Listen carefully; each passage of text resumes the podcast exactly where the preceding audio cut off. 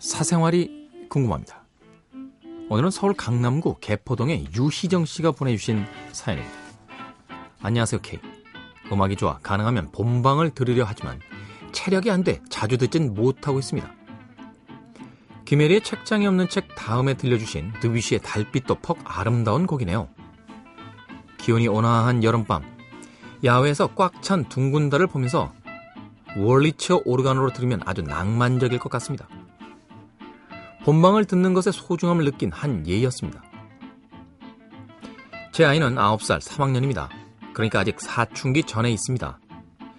이 녀석은 친구들과 만나 같이 놀기 위해 학교를 갑니다. 그리고 남자인데 친구들과 같이 운동하는 것도 좋아하지만 수다 떠는 것도 좋아합니다. 그리고 공상 소설 읽는 걸 또 좋아합니다.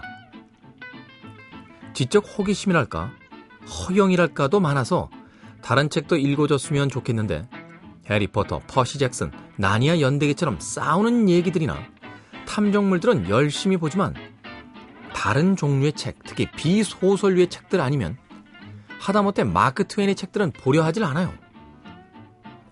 다른 종류의 책들도 재미있다는 것을 어떻게 알게 해줄 수 있을까요? 저희는 한국이 아닌 문화에서 생활하고 있습니다. 많이는 아니지만 저 또한 책을 읽습니다. 몇 차례 달려라 토끼를 읽은 얘기를 해주셔서 어린 녀석의 독서 계획에 대해서 여쭤보고 싶어요.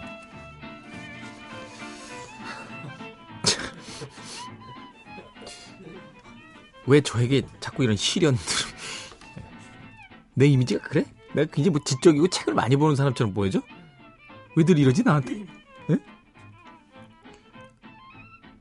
저기 저, 저 학교 다닐 때 선생님들이 들으시면요 웃으세요. 예. 아니 김태훈에게 책 보는 법을 묻는단 말이야. 하하하 막 이러면서 미치겠네 진짜.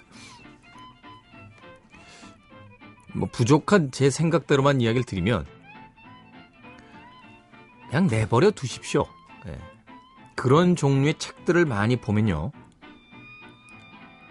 어, 계속 보기에 놔두세요. 더 많이 볼 수 있도록 더 많이 사다 주십시오. 제가 알고 있는 것 하나는요. 책은 자기 안에서 동기가 생기지 않으면 못 읽는다는 거예요. 제일 좋은 건 다른 종류의 책을 보는 사람들이 주변에 있으면 좋습니다. 쉽게 얘기해서 그 아들이 초등학교 3학년인 아들이 책을 볼 때 어머니도 같이 옆에서 다른 종류의 책을 한번 읽어보세요. 아이가 엄마가 읽는 책에도 조금씩 흥미를 느끼기 시작할 수 있습니다. 왜냐면 그 책 뭐야? 어 이건 네가 봐서 몰라. 아, 요 한마디가 승부욕을 자극해. 호기심을 팍팍 찌릅니다. 뭔데? 뭔데 내가 봐서 모른다. 내가 얼마나 많은 책들을 보는데 왜 내가 몰라? 그리고선 그 책들과 싸우기 시작합니다. 또한 그런 단계까지 가기 위해서는요. 어떠한 자신이 꽂혀 있는 책을 일정한 양을 읽어줘야 다른 장르로 넘어갈 만한 내공이 생겨요.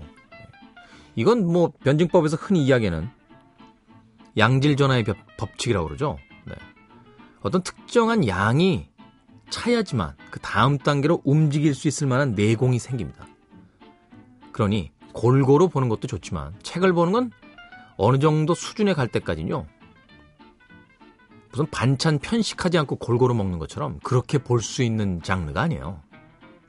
모두 어린 시절에는 다 동화책 혹은 모험물, 하이틴 로맨스 이런 것들을 보면서 시작합니다.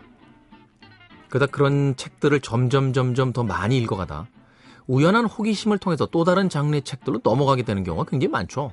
네. 저도 뭐 달려라 토끼와 차텔레 부인의 사랑으로 시작했습니다만 해밍웨이도 읽게 되고요. 네, 레마르크도 읽게 되더라고요. 달려라 토끼가 어때서? 얼마 재밌대. 아이에게 이런 책을 봐야 돼라고 이야기하지 마십시오.